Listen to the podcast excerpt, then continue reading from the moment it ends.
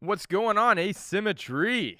Well, it has been a while. We had a hiatus as we worked through all of the nuances of quarantine and everything else, but uh, what a way to kind of re kickstart the podcast. Michael Hagedorn uh, joined us in studio at the appropriate social distance to catch up. It's been a while since I've gotten to sit down with Michael. He's a bonsai professional um, who wanted to have a bonsai community form in the Pacific Northwest and open the door to, I think, the professional community that exists here. He's inspirational, um, creative as all get out. He has a new book that just launched through Stone Lantern.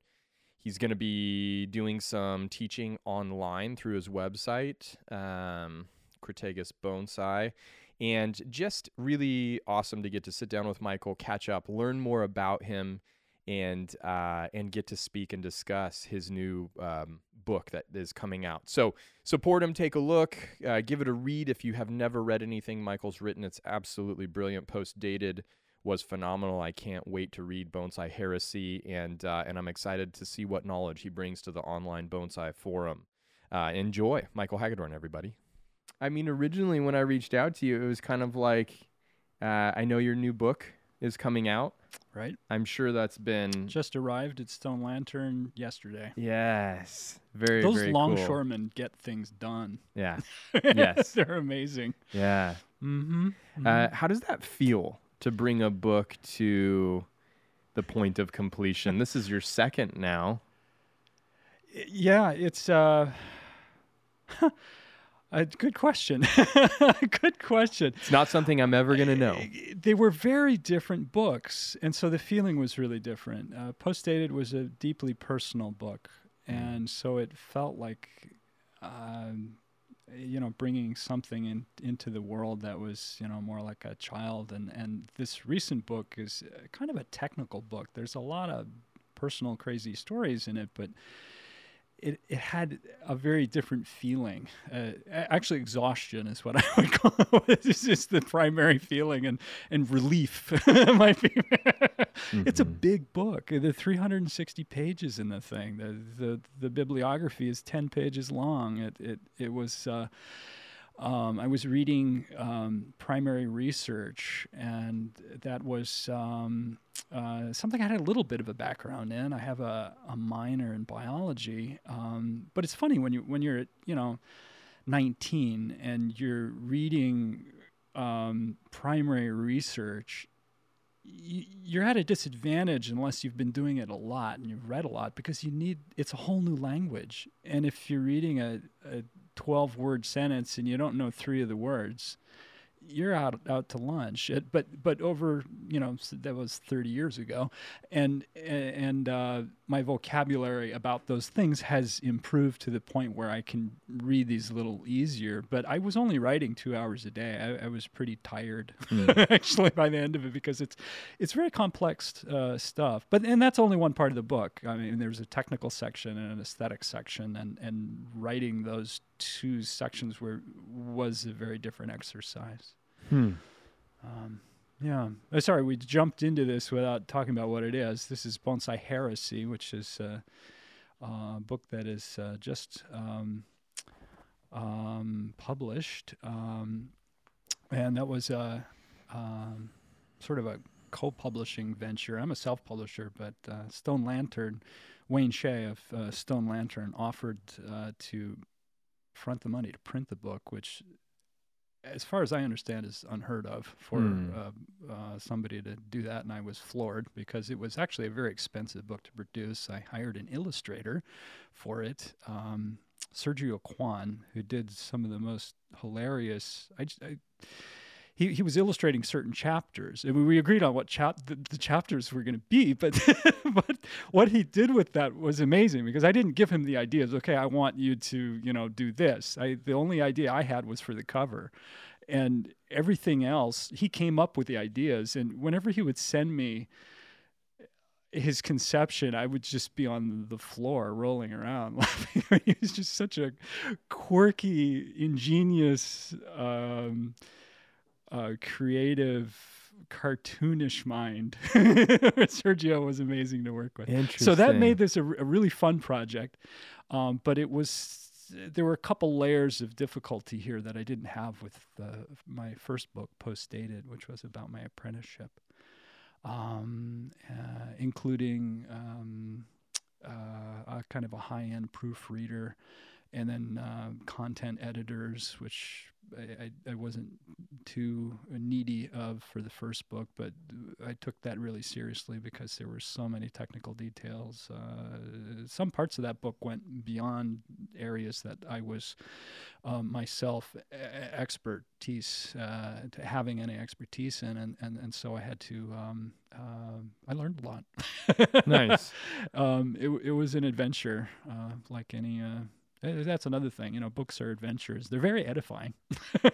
Interesting. to the author.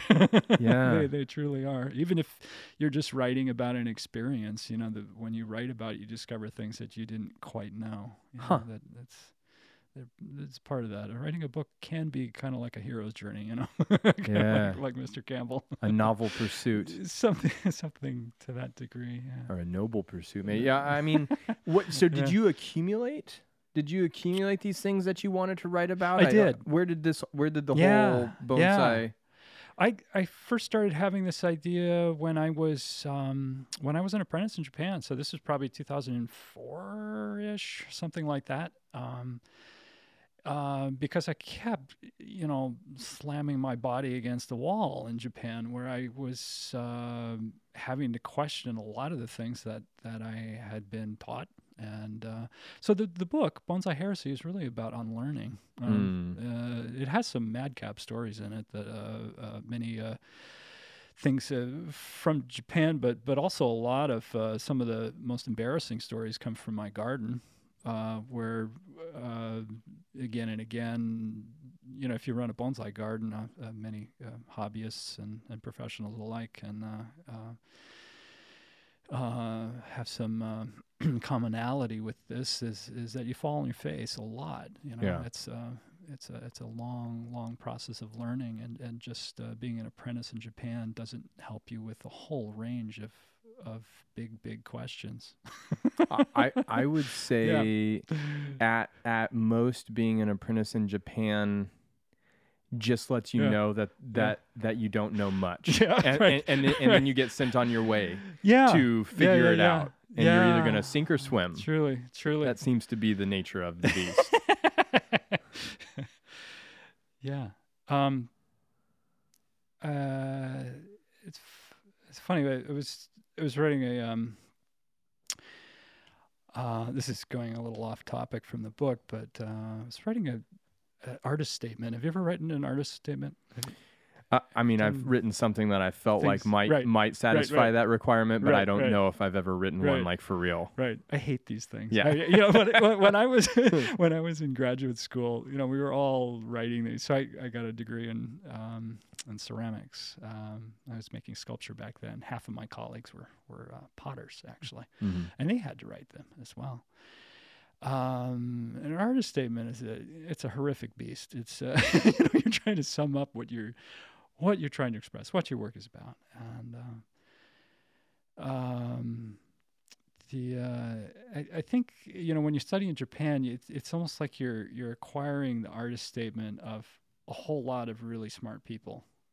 It, it, that's sort of what the traditional is. It's it's it's it's like this umbrella artist statement, so to speak. And then when you escape from that, uh, you you end up creating one that's more more along the lines of of um, of what you might um, think or feel or hope uh, your work is about.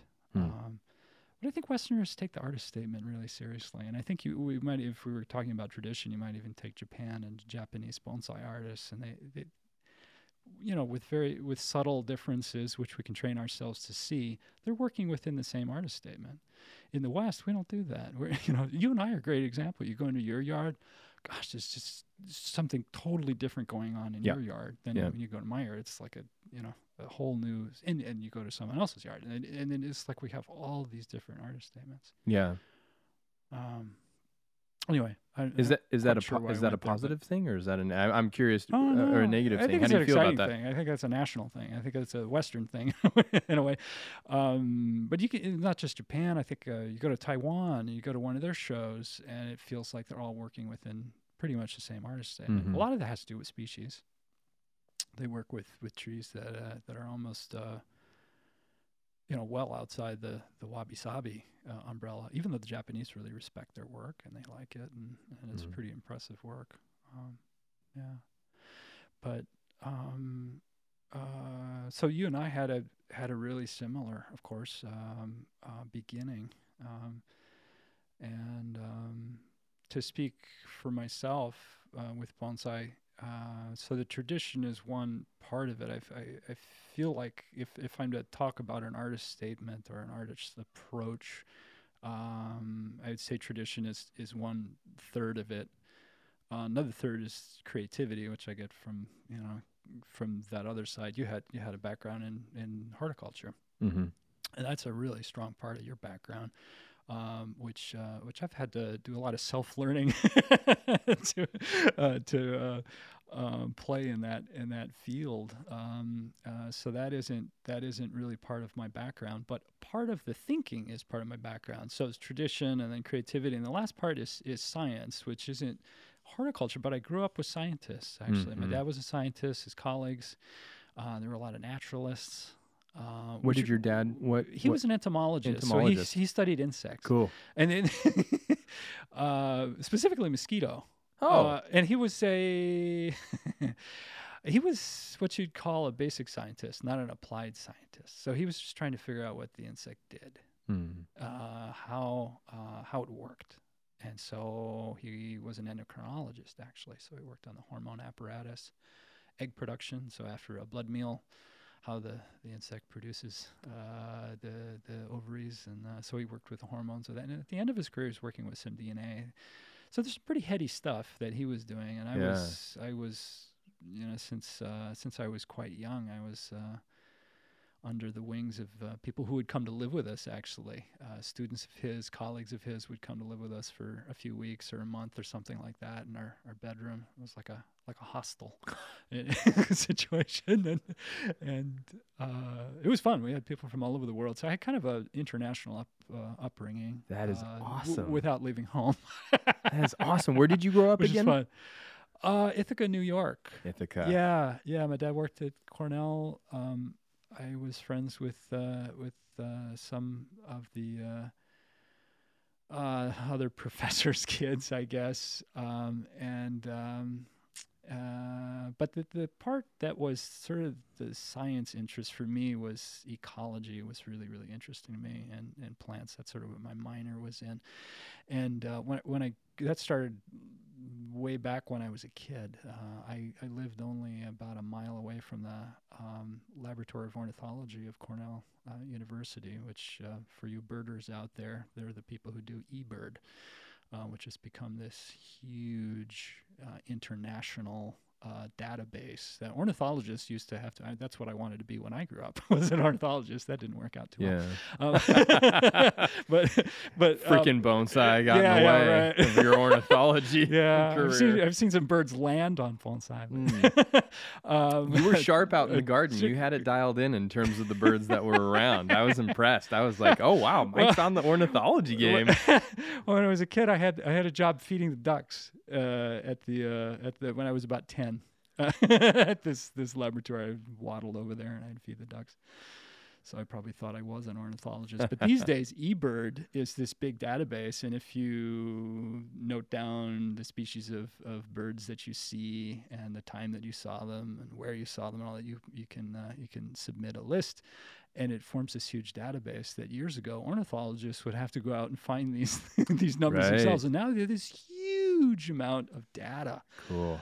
To uh, understand a lot of things about how bird populations are changing, um, habitat loss, uh, and um, uh, and gains. I mean, some birds have done fairly well in uh, in uh, recent decades. So Hmm. anyway, this is interesting, interesting stuff. And, Yeah. I didn't become an ornithologist, but I'm uh, helping a few. But but but you're still in the game. You still, Okay, still right, got your toe right. in the water. Right, I, I don't give up. Right. Yeah.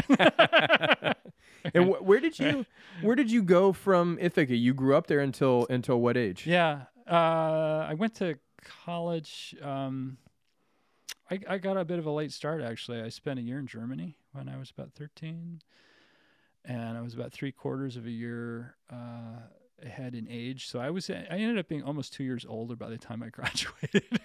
so I was almost 20 when I went off to college, Mm. um, and uh, so I left Ithaca at about eight, 1918, Mhm. or sorry, uh, 1920, and um, uh, went to school in, in upstate New York. Actually, I stayed, uh, but it was about two hours away. Where'd you go to Yeah. school? It was Hamilton College. It was uh, closer to the Adirondacks. Than, Cool. uh, yeah, yeah, not far from Rochester. Hi, Bill. Yeah, there you there? go. and you studied ceramics? Uh, I did. Yeah. Okay. Uh, first found ceramics as an undergrad. I think I was a sophomore, and I was. Um, I think actually my uh, the reason I wanted to study ceramics was to make pots for my bonsai because I couldn't afford them. Wait, so you were already doing bonsai? So- oh yeah, yeah. when did you start bonsai? Uh, a little later than you. You were 10, 12, 11? 12 yeah, 12, yeah, 11, I 12. was, I was 15. Cool. Um, and uh, yeah, yeah, it was a little, little tiny thing that we plucked from our hedge and put it in a little, little, little training pot. Yeah. and away you went. Yes, that and a, and a tiny little leafed rhododendron. Those were two, my two first plants, I think. Anyway, Nice. uh, You don't still have either of them, do you? Yeah. No, no, I don't. No, no, I, I that don't know. I might have given them away. I was giving away a lot of plants. I always, always had bonsai ever since 15, but I don't know what happened to those. Cool. I don't know. Not all of them survived either. That could have been another an, another route. Yeah, of co- of course, of course. Of course, the carrot that they dangle. could could have been. Could have been. Boy, you started early. Wow, 11. Yeah, Yeah, yeah, that's early. Yeah, I was awakened to it at 11, but 12 was when it hit me like a ton of bricks. Huh. And Yeah. it was it, for me, it was immediate. So just like I'm, Yeah. I'll figure out a way to make this my life. Ah.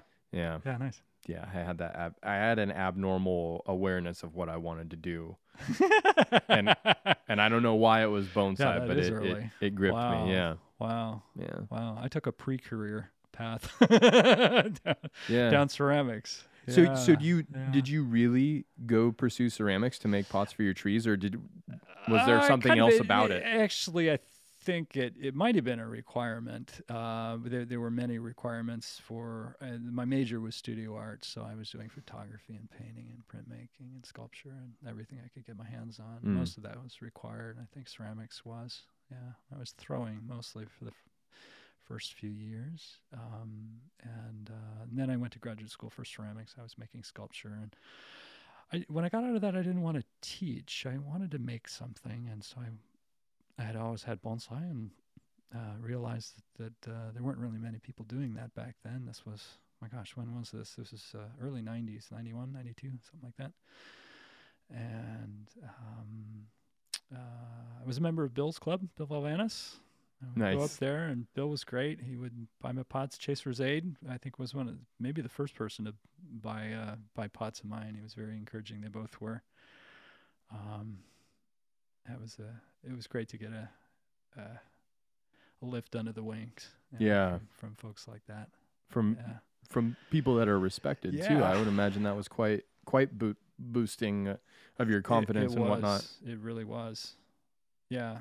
Especially back then, being an artist, you're a bit fragile. Uh, coming out of graduate school and eating beans and rice for many years. I remember the little. Uh, uh, I, I rented a cabin uh, above, uh, up in the hills, out of this, outside of this tiny little graduate school uh, in Alfred, New York. It was this beautiful, windswept poor as heck um, county in upstate New York, and this little cabin I think was built almost a hundred years before I lived in it, and it was like the caretaker's cabin, and it measured seven feet by fourteen. What is that? 90, 98 square feet or something like that. it Wow, was just nice. even low ceilings too. oh man. It was just this crazy little thing, and the the snows of upstate New York would hit that. You know, we were in the in kind of the rain shadow and the snow shadow of the Great Lakes in upstate New York there, and and this tiny little thing would almost get buried. I'd have to dig my way to the door, and and you you you you tuck in, you know, with a book, and you just feel like a squirrel in his leaf-lined hole. You know, it was just the greatest feeling. That might have been why I built a tiny home. Was the, the memory of how happy I was that that Right. I only lived there for like nine months, but it was a hundred dollars, and it was about all I could afford. it was mid mid nineties, but that's that's when my business started, uh, which I did for about nine years, um, for making Crataegus bonsai containers. Hmm. That was that was a lot of fun. I would travel around. I had a I had a Ford Escort station wagon, and I'd pack it full of boxes, and I'd I'd race off. Uh, mostly stuck on the East Coast, and then when I moved to Arizona, I mostly stuck on the West Coast. Mm. and I would just go to three or four shows a year, and that was my income really. That was how. That's that's how you got it done. I don't know huh? how I survived. I mean, I, I think my highest income year was like twenty two thousand dollars or something. It was just and I was living really frugally, and I loved it. I had no idea that my family was my mother and my sister. They were really worried about me. My sister was like, "Gosh, am I gonna have to support him when I'm older?" Yeah. Right. right. How's he gonna make a living? I had no idea. You know, I was just I was very naive, um, but happy. I ha- was so happy. So Yeah, happy. It was great. Yeah, it was great. What What made you happy about it? It's a, it's a good question. I, I'm doing some writing about that now, actually, Uh-huh. because I'm working on another book, which is about my tiny home. Nice. I'm writing about the experience of living in a tiny home, and it's amazing. You know, you, you start talking to people about it, or you invite people over. Well, not so much anymore, obviously. Right. Not at the moment. But yeah, Not at right, the moment. right. But if you, you Speaking of which, it is very enjoyable to be here with you. likewise, I just, uh, you know, like the, the being able to see each other, like your converse. this whole Yeah. distance thing is is not. I'm not uh, yes. super into it. But anyways, I digress. Well, for those who are worried, Ryan is at least nine feet away. I, we're far away from least, each other. Yeah, least. definitely. Yes, yes, yeah. I don't know about the teddy bear next to him. Though. yeah, I think that's well, his you son, know, but this is is that?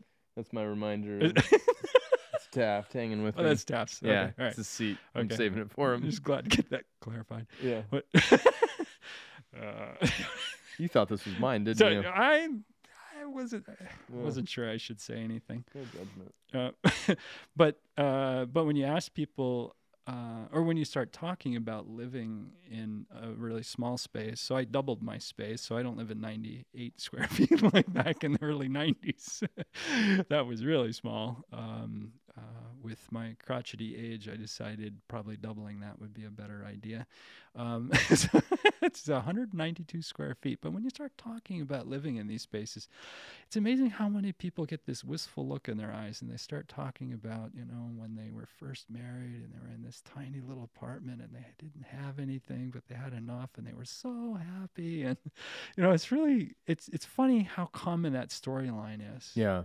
And I, I've wondered about why. You Hmm. know, it, um, sometimes I don't think we, we need all the things that, that we end up accumulating or, or think we need, or um, uh, that isn't a particularly perceptive comment, but it's just it's an interesting one to keep rolling, keep encountering, you know, with, in conversations with people. Um, but um, I've learned a lot. It's it's been fun writing this book because it's uh, uh, it's it's about dwelling and architecture and things I don't know much about. So I designed this house uh, Mm. with a lot of inspiration from my architecture school, which was called Pinterest, um, and.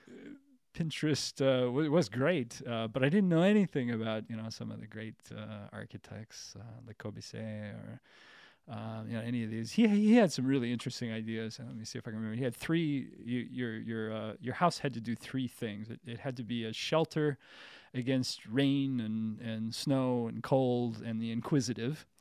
Uh, it had to be a receptacle for light, and it had to have a sufficient number of cubicles. I think was his name uh, for eating, sleeping, etc Mm. and those were his three. I mean, that's pretty pared down. I mean, Mhm. there's, there's, there's, um, that's down to kind of survival, except for the light, you know, the the one in the middle. Yeah. Um, otherwise, you could be in a cave, you know. Yeah. But I thought that was anyway. I'm learning a lot writing this. Yeah, uh, cool. which is again the edifying aspect of uh, digging back in and discovering uh, uh, uh, your mistakes and what you would have done different, and, and some of the happy surprises that you, out of ignorance, you managed to do it right, and you Mm. know, they all make for good stories and good afterthoughts. Yeah. yeah. Yeah. How, how how come you Yeah. moved to Arizona? Um, Why did you leave New York? I wanted to live in the West. Okay. Um, I think I think I chose Arizona at the time because my parents lived down there, and I thought it'd be kind of fun to live near each other while I was an adult. And after I'd been away for a while, we lived we were about an hour away from one another. I lived there for about five years before going to Japan, um, and it was fun. Uh, my dad and I did yoga together. I saw, I probably saw them once or twice a week, and uh, it was it was a hoot. But I, I knew I wanted to live in the West. I, I thought that was just the first stop. I didn't really think I would stay there forever. It's pretty hard to grow bonsai there. I was in the hills. I was at five thousand feet, where you can grow bonsai pretty well, but all your friends live, you know, at one thousand feet, where it's Yeah. really challenging. You can grow some plants for sure. Um, but subtropicals and things. Uh, but anyway, I knew I wanted to live in the West, and I think that started back in my, I think I was 21 or something. I just gotten my first car, and I was taking it back from Arizona to upstate New York the long way, and so I went through. California and Oregon and and and Oh, the all real long all the way. way, oh, the real long way through Circuitous Banff. route. Yeah, and I think it was in the Olympic National Rainforest where it just it really sunk in. I when I was a kid, one of my passions was fly fishing, and back then it seemed that all the great fun was on the West Coast. Yeah. Yes. I was getting all the magazines, and they were convincing me of this fact. So I was doing a little fly fishing. I had um, every last belonging in this tiny little hatchback. um, what was that? I think it was a Dodge Colt. It was this tiny little white car. So I had a fly rod and the Sol Duc River. That's what it was called. It was the Sol Duc River up there. And I got out my fly rod. I was probably being illegal. And I, because I don't think I had a permit. I went out there and I, I just, I couldn't, I couldn't escape the, the, the magnetism of this gorgeous river. And I went down there and I, I, uh, I did a little, little flipping around of the, of the fly. I had a streamer on there and I, I, I hooked into a, a sea run something. I, I have a feeling it was a steelhead. It was leaving the water every two seconds, and I, I didn't have it on very long. But it was one of these things that you remember for the rest of your life when the fish finally leaves uh, and goes off to have a nice life, and your line is you know is just throwing off the last drops before it hits the water. And I just remember standing there for about ten seconds, realizing that my life had changed and that at some point I would have to live here in the Northwest. And so all that was, you know, long before Japan when I was picking up, you know, bamboo leaves by hand you know, on the ground and and dreaming about Portland and you, you know that had all been seeded back when I was a teenager looking at, at fly fishing magazines. Unbelievable. that is great. That is And great. Here we are. here we are. and I'm still happy to be here, and you seem to be too. Yeah, the winters are getting harder for me. Yeah. Yeah, I, I Yeah. mean, uh, Yeah, this yeah. this past winter was the worst one yet, and I don't know if it was conditional to the winter or a, a, a accumulation of uh, lack of vitamin D. It's it's almost like so stark the difference on a sunny day versus a cloudy day like today for the way that I feel Yeah. that it it it, it feels unnaturally um. Influencing of my of my mood. Yeah. Yeah. Yeah. So that's that's challenging, but Yeah. I mean, come Mhm. springtime when it's 75 degrees out and it looks like this, where else in the world Mhm. would you rather be? It has its serious moments. And honestly, it's going to be like this until it starts raining in the fall. And so for me, yeah. to have the kind of brilliance that we have spring, summer, and fall, you have to have a period as bad as the winter, or else.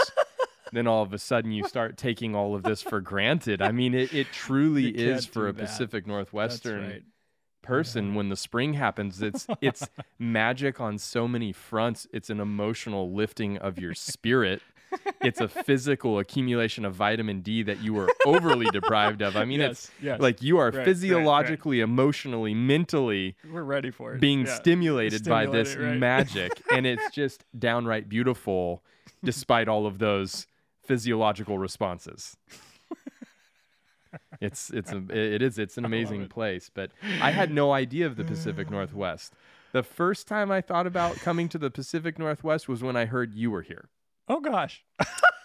1st time in my, kidding. no first Oh time my in my life I ever even thought about it. So, uh, was this when we were talking on the phone in Japan, or This was you mean when I actually got here? you you were here. You wrote Okay. a blog post about I how Portland is awesome, and I sent and I sent you an email. I sent you an email Right. and I said, "Hey," because I knew Randy was here. Yeah. I had met Randy and Yeah. seen his material by that point, Right. and um, I was going to be outside of Sacramento and Placerville, where El- Dorado Bonsai was. Right. Right. And and things didn't that. work out there, so Yeah. I knew I didn't want to be on the East Coast. Uh-huh. I knew I couldn't do what I wanted to do in Colorado because of the limitations of the environment and the climate. Right. And so that left the West Coast to Yeah. be in contact with bonsai communities to work with the collected native material of the of the western uh, mountain ranges and environments. And it just made sense if I'm not going to be in California, I'm going to be close to it.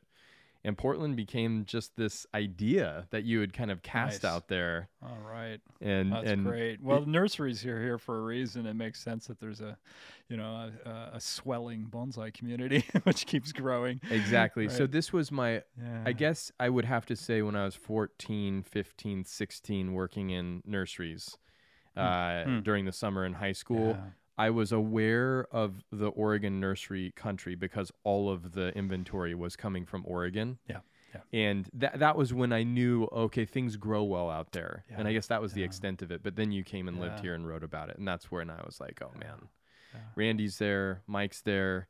I sent you an email about it. I said, would, would I be stepping on your emailing. toes? And you said, let's do it. I remember that. Yeah, I do remember that. Yeah. Yeah, Yeah, I, I think that was a changing. I think that was a changing of mentality in Western Yeah. bonsai, honestly. Hmm. Because I Mhm. think when you think about the John Naka, uh, Masi Mizumi, um, Johnny Uchida, Hmm. California bonsai professionals make staking their claim and their turf, you know, it was like stay the heck away. I will say I'm I'm wearing a John Naka shirt today. Actually, Outstanding. you didn't get one of these from Brian, did you? No, I don't have one one of of those. Oh, that's great. Isn't that awesome? Yeah, look at that. He just did a few of these, and uh, yeah, it's this wonderful forest from John Naka. It's Killer. really- I love it. His So anyway, illustrations were great. he was an amazing artist. Yeah, he really he was He had yeah. a great eye. Yeah. But you're right; things have, uh, uh, you know, many years have gone by, haven't they? Yeah. Yeah. 10 Things have changed. 10 Yeah. 10 years for me. 10. 10 Yeah, years, 2010. Right. Yep. Yeah. 2020, 10 year anniversary of Mirai. Oh yeah. Yeah. Yeah. yeah. Actually, we just passed it. April 15th was the day that I closed on uh, the property. Oh here. really? Mhm. Oh my gosh. Yep. So, I've forgotten where I am. I think I, I don't want to know. I think it was a few years, only three years before you. I yeah, I think, think Three? so too. Yeah, Yeah, three. think I think right. two, three, two or three. Yeah. Because we were in Japan yeah. for the briefest of moments together. You were at, That was brief. uh, you were up in uh, Yeah. Obuse, and I was, yeah. I was at Mr. Kimura's, and then uh, Yeah. yeah, the immigration Yeah. stuff, all that happened. It happened. Yeah, but but take me, but take me, Yeah. because I want to talk to you about Japan and some of the things that relate to kind of the book um, Bonsai Ah. Heresy. Is that what you? Yes. Okay. For whatever reason, I had always read it as hearsay. So oh well, heresy. you know, there's a there's several double entendres going on there. yeah, I mean, there's certainly going to be, you know, possibly a hefty number of people who think I'm a heretic. On the other hand, you know, what I'm writing about, I, I think is heresy. Huh. So so there's, you know, anyway. Wow. A little bit of that. Yeah. The, cover is in flames. So, uh, I, saw, I saw that. It's Yeah, very, uh, yeah, it's yeah. very hellish almost. Yeah, yeah, it's pretty crazy. Actually, I had a, a friend. Actually, I think it was Jonas who.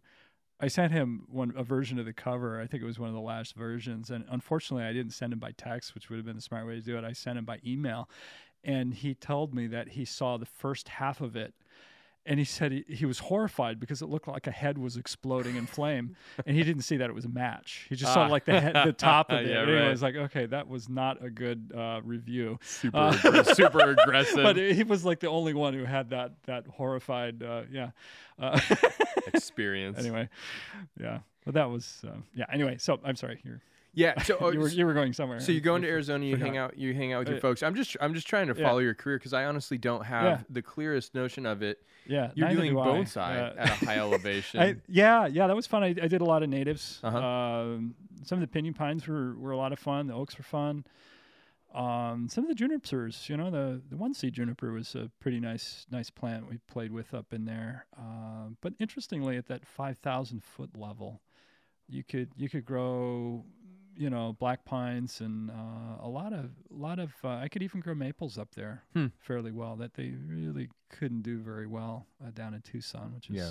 sort of high desert, but it's still pretty low. I mean, it's 2,500 feet. It's it's pretty pretty rough on some things, but they could do other things uh, better. You know, they're, Mhm. they're doing the.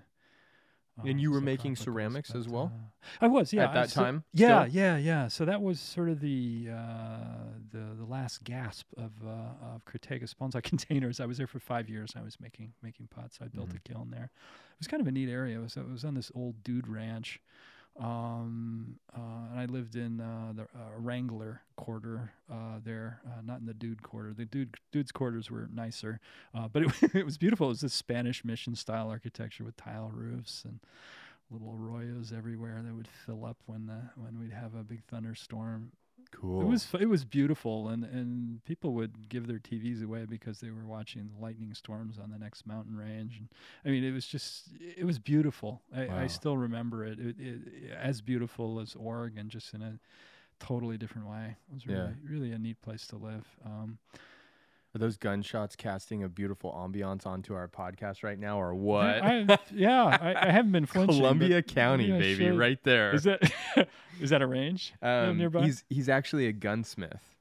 a Smith. Yeah, he's a gunsmith. He makes them? Yeah, he and No he customizes firearms. So he's got a shooting wow. range where he goes out and tests the the Holy trigger cow. action and all that stuff. Holy Yeah. cow! No Yeah. kidding. Yeah, Oh my gosh. yeah. So it's not as redneck as it sounds, but it's still pretty redneck. It's, it's still pretty out there. You know, no ki- I would have thought that was a range. I mean, it's his own like personal No range. To, yeah, to- yeah, yeah, yeah, yeah. I see. He's a cool Yeah. guy. He's a Yeah. really cool guy. Yeah. Yeah. What? Why? Um. When did you start studying with Boon? Why did you go Uh, to start studying with Boon, and what? How'd that all work out? So I was. I think I was probably selling pots at a. Yeah, I must have been at a California bonsai show, and um, I was starting to take bonsai, my bonsai, my work uh, a little bit more seriously, and I guess I was in the I was in the market for a teacher, I guess you'd say, and uh, I was uh, looking at. I was very impressed with some of the trees in the exhibit, and um, uh, learned that they were his, and uh, we had a conversation, and I learned that he was starting a new program. And uh, a couple months later, I was in his first bonsai intensive, um, Nice. uh, along with Jonas Dupuis. We were we were both both uh, Jonas and I go way back. That's He- great. That's been a fun friendship too. Was that the, Um, was that the first time that you met Jonas at the intensive, or did you know him prior to that? I think, you know, I'm gonna have to ask Jonas. Uh. I'm not actually sure. It might have been. It might have been, but I I might have met him before. He was uh he was definitely one of Boon's students from the uh the BIB group. Hmm. Yeah. Um. So he predated that. But anyway, that was um. You know, as far as the the kind of classes that you and I teach, um. Yeah, Boone was the only game in town. Yeah, you he was the beginning. then. I mean, That he was the beginning of that He kind of was education. Yep. Yeah. Um, yeah, and he kind of set a set a template that we've all been using. I mean, it's such a perfect template, at least back pre-virus. Uh, Yeah, right, yeah, right. well, that'll come back, but it, um, but it, it's an amazing template, and he thought it out really, really well. Uh, so that was a great beginning. Uh, Boon will tell you I, I'm uh, a- failing student because I never did finish the course. Uh, the la- I Mm. think it was the last session. I, I was already in Japan. Uh-huh, uh-huh. But uh, but in in my third year with him, um, I was meeting Mr. Suzuki, and he would come to the states to teach. Gotcha. And um, I was attempting to study Japanese, and You remember that before you went over, and I was having a horrible time. I was uh, was? I was 36, I think, um, and uh, I had uh, one of those uh, one of those problems of not being very gifted with it, uh, but I tried to fight my way through, um, and uh, and yet I, I had to uh, have some translation in our our first uh, real meeting, which was actually in, in Rochester. It was at one of Bill's symposiums. Uh, and uh, that was kind of funny. He he brought uh, Omachi with him Mm. actually, and I, I gave both of them presents, and uh, of course I didn't know much about you know that kind of thing. And Right. I, inadvertently, I gave what they considered the better present to Omachi. rather than- so anyway, Suzuki was ribbing me about that. So he's a he's a fun guy. I mean, he he kind of you know if he finds something that's that's worth poking you, he'll keep at it. It, it usually in a in, in a semi fun way. You know, it's sort of like have you, ever, have, you- semi-fun have you ever had like drinking vinegar? You know the Yeah. is it yeah. Yeah. I mean, it, you like it, but you shouldn't. You know, it's Yeah. kind of Yeah, yeah yeah. Uh, it's so a little funky, and you're kind of like, yeah, "Oh, I don't know, I don't totally feel comfortable, Right, but I keep coming back. right right so um uh so we had a little little interview um and uh he said you're welcome to come for the you know the 90 days you're given at the airport and uh if uh if i uh like you and you like me and you like the work we can talk about more and um so i was there for two weeks and he said can you stay for three years um and um i think um, I had I, I don't I don't really know where he came up with three years. I mean, usually it's more than that. Um, for myself, I was thinking one year. I actually I never went into this thinking I would be uh, a full-on bonsai professional. I was thinking I'd be doing pots half time and Mhm. bonsai half time, and and so three years was not on my radar. So that was a bit of a gulp of air, and uh, and yet I said yes, uh, but it. I mean, I didn't. I wasn't leaving anything behind. I didn't. I didn't have uh, uh, a girlfriend. I didn't have a um, a pet. You know, I didn't have anything, and I, what little I did have, I, I threw it in a tiny little storage unit, and I don't even remember where the key went. But you know, I just Yeah. sort of forgot about it and left for Japan. His stuff's still uh, there. yeah, yeah. Suzuki picked me up, and I, you know, we we had some broken conversation on the uh, on the way, and uh, that, that's a long trip. You know, that's a three and a half hour drive from Yeah. from uh, from the airport. Yeah. but Yeah, Obuse's out there. uh, yeah, uh, yeah, it is. Yeah, yeah. Pretty little spot though. If Yeah. anybody can make it out there, do. There's some great little onsens, and snow monkeys aren't too far away. And Yeah, he grew up near there. He he uh, he grew up in the Shiga Kogen area. Uh, he was a skier when he was a little Hmm. uh, teenager. He wanted to. That that was his dream when he was a kid. We're talking about Mr. Suzuki here, Shinji Suzuki. Um, and uh, Mr. Suzuki uh, said that once. Uh, who was that? Who was that big German uh, skier? who Came uh, Heinz. What was his name? I've forgotten.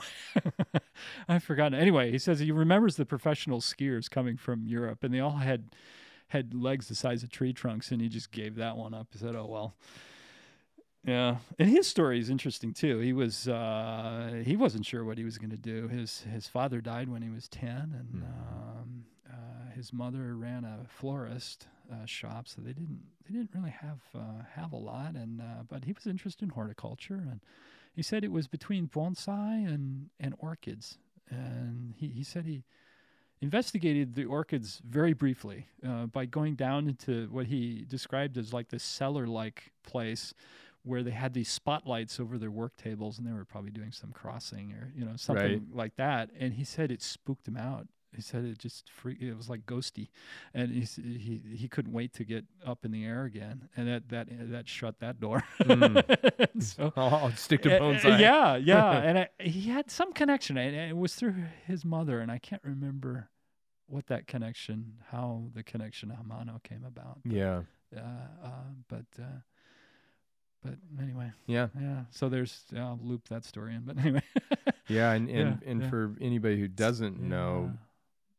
Shinji Suzuki studied with Mr. Hamano of Toju-en, which is the garden Mhm. that Mr. Kimura studied at as well. Right. So Ryan and I are like cousins. So we're like cousins. We're Yeah, like distant yeah. relatives Right, of right. of the of that traditional lineage. Right, right, right. I see Ryan do something, and there's a there's a whiff of, of familiarity. Al- Always, right? It's kind of fascinating yeah, to there's a bit of that. There there's some. DNA that carries forward. Yeah. yeah. Um yeah, Yeah. some Toju-en DNA, yes. which is very fascinating to see. I I enjoy the Yeah. traditional portions of Yeah. Japanese bonsai. I I don't identify with them Hmm. because it's it's obviously culturally not. It was I, Japan was about as foreign as it gets Yeah. for what I had ever experienced in my life. yeah. Yeah. particularly embedding being embedded in the culture in the way that being an apprentice embeds you in the culture Yeah. We get past all the polite formalities of being a tourist you know and you're Oh yeah. you, you you cut right through the fat when you're an apprentice and you integrate into that That's system a good way to put it. Yeah, absolutely. yeah, it kind of the lowest tier on the it- totem it, gets pole ugly fast. it does get ugly You're on the- fast yeah, the butcher block comes out and the fat is trimmed. yeah just they talk about tamago there, but I thought it was trimming fat. Yeah, yeah, you know, breaking the egg, the tamago. You know, Yeah. break the egg. Well, I don't know. Yeah. I didn't feel like that. I felt like I was losing, losing, losing, losing. Right. But did did you have more culture shock coming back than going Yes. there? Yes, I did, I did. did too. I had I had such trouble it was really challenging horrible, to come home horrible trouble. I Yeah. love the food. That was the hardest thing. Was walking through the stores and every other thing had had high fructose corn syrup in it, and I, I just couldn't. I had trouble finding anything to eat yeah for a while until I kind of recalibrated and figured out. Well, actually, it's there. You just have to make it. did you well and i guess this kind of comes back to where you were saying sort of you know in terms of the same artist statement and it seemed like japanese artists all those subtle, subtle differences are working off the same artist statement and in the western world you know what's happening here at Mirai and what's happening at your facility and what's happening at somebody else's are, are all Mhm. dramatically Mhm. different and and do tend to be di- different artist statements right Hmm. Do you did you enjoy Japan and the formalities that existed there? Were you excited to come back to the oh, United oh, wow. States? And how has that how Well- has that reconciled itself over your time being a bonsai professional now? Because I I feel like you work on both sides. You work on the freedom side, dispelling of the ceramic body, and you work on the traditional side, valuing the antique Yeah. container and some of the traditional elements and it's it's a wonderful whimsical from the outside looking in at your approach it's like man th- there feels like there is just an utter amount of freedom and diversity to play because it feels like you embrace both sides of that and i'm just Hmm. curious how that all worked out Wow, that's interesting. Well, I have a German mother to start with, so so there's you know some of the. I mean, there isn't a speck of dust in her house. I mean that. There's uh, hi mom. I don't know. Yeah, she won't be listening to this, but but probably not but you know that coming from that background, there was a part of it that wasn't much of a shock, and and part I don't know if that I don't know. I haven't thought about that. Hmm. Whether that I mean, that ended that helped me. The problem was that when I was a kid, I didn't like that very much. right I remember my my college, my first room in college was Spartan. So I, I, I, I did, I did keep some of that, you know, from that that upbringing. But then in Japan, yeah, the tradition, and then going sideways, I, uh, yeah, two things, I guess. I, I guess I, um, I was. I- I've I've always appreciated the tradition. I I, th- I think it's you know like and maybe you feel this way too. It's just it's just the wonderful windfall of so many smart people. Mhm. Um, and what a gift! I mean, it's just this incredible gift that you don't have to think. In fact, it's better if you don't think. Uh, if you don't talk about it, you just sort of learn it in in silence or near silence. But then then you got to do your own thinking um, once you start doing your own work. And I think I, I was I was somewhat set up, and we talked about this a little earlier from my background. I've, I I always got to play around with things. And I was to kind of you know kind of tweak things a little bit. That I'm just sort of hardwired to to muck around. Um, um, and I've been drawing and painting since I was you know like five.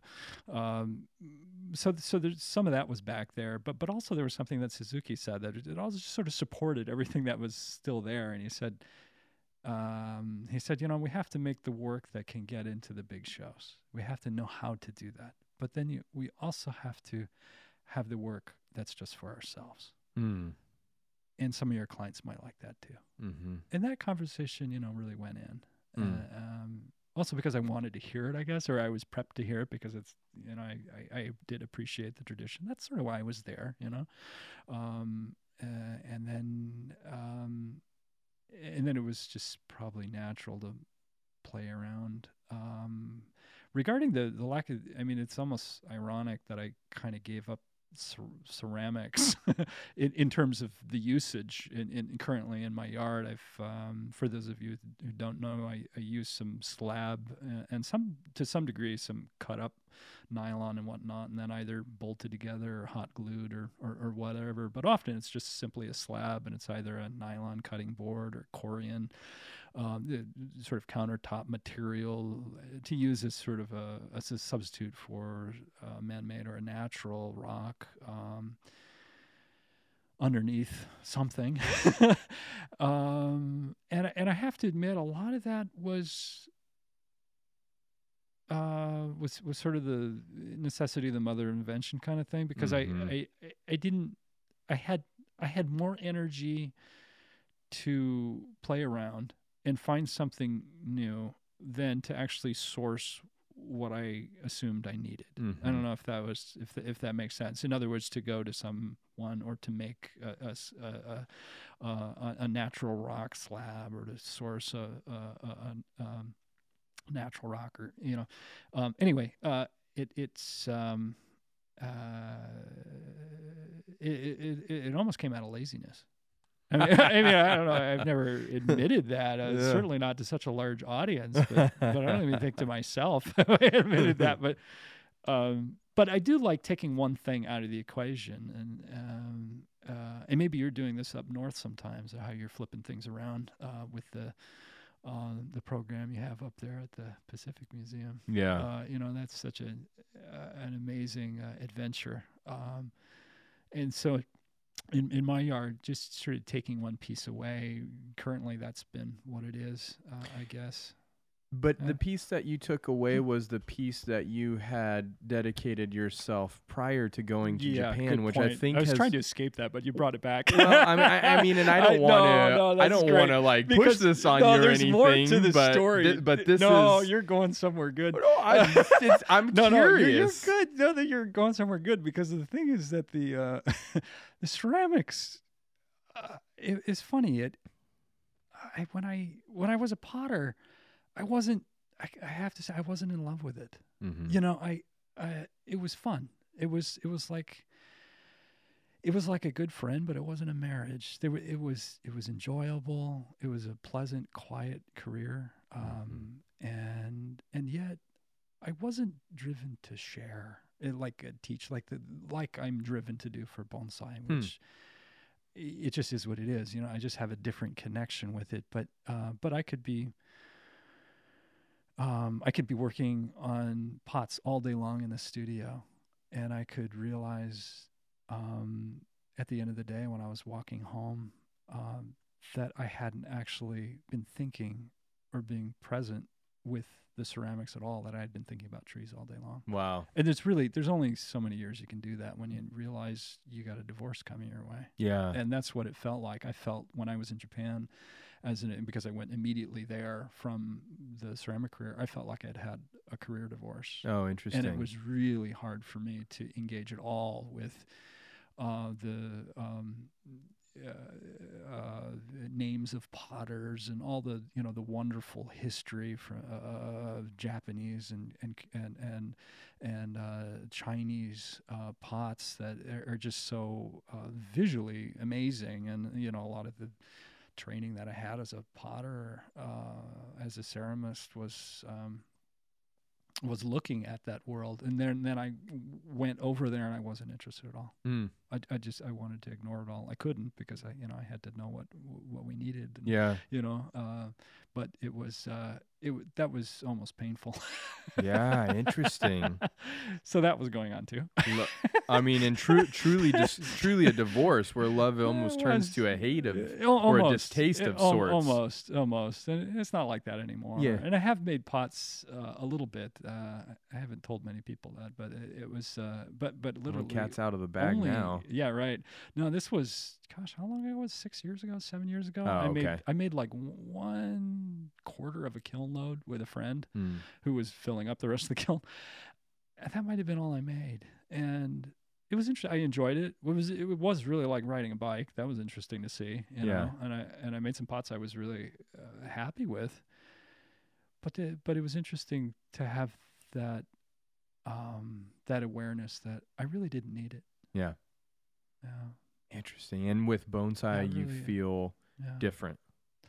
I've always felt different. Yeah, Mhm. it's it, it it says it, it, it it's both good and bad, like any passionate relationship is. I mean, there are parts of it that drive you nuts, and and and there's um and there are parts that that give you your deepest lessons. And I just never had that with ceramics. You know, I wasn't learning enough. Maybe maybe maybe that's the easier way to Ooh, way to put like it. that. I just wasn't growing enough, or yeah. Wasn't put wasn't pushing you as much as no, bonsai not does. really. maybe Or yeah, or yeah, and I wasn't pushing back, or I don't know Oh, how, how maybe, it, how yeah, it even works. that relationship didn't yeah, even exactly. exist. Yeah, yeah, right, right, Fascinating.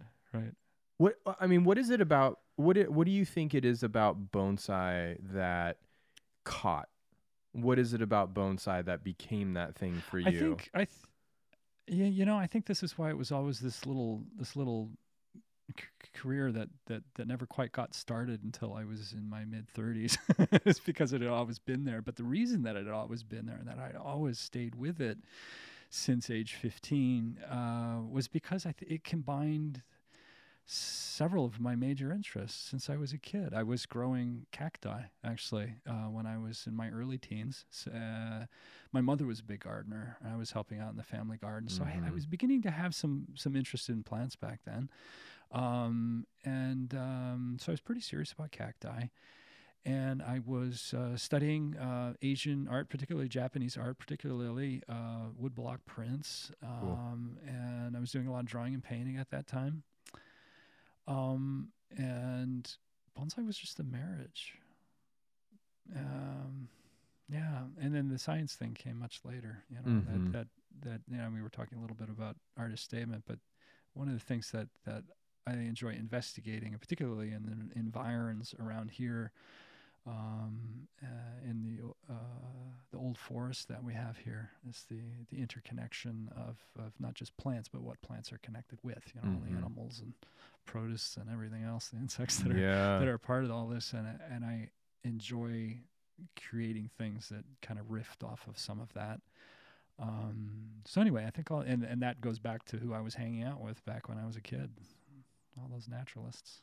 very very cool very strong connection. Do you do you have from growing up in do you in new york do you still have a definition uh, uh, of what a tree is uh, relating to something from that time? Or has your perspective if somebody said Oh yeah, hey michael what's a tree? Yeah. you know what what what would what would first come to mind for you? Yeah, yeah, that's interesting. I think you and I talked about this years ago, and and it, I think it, eh, we did talk about you know where we grew up and how that had a big influence on what we're doing now. mm-hmm. Um, and uh, so in upstate New York, where I grew up, um, also, well, although my father was an academic, we it was almost like a military family. We were moving around a lot, getting his different degrees in various places, but it was mostly on the East Coast, and so the forests were very similar.